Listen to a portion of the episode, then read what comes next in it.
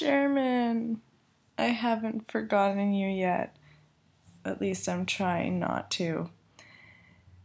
But yay, it's Tuesday, barely. It's definitely not Tuesday in Germany right now, but it's still Tuesday on the west coast of North America. So technically, it's still kind of Deutsch Dienstag. And today the word is eilig. Ich habe es eilig.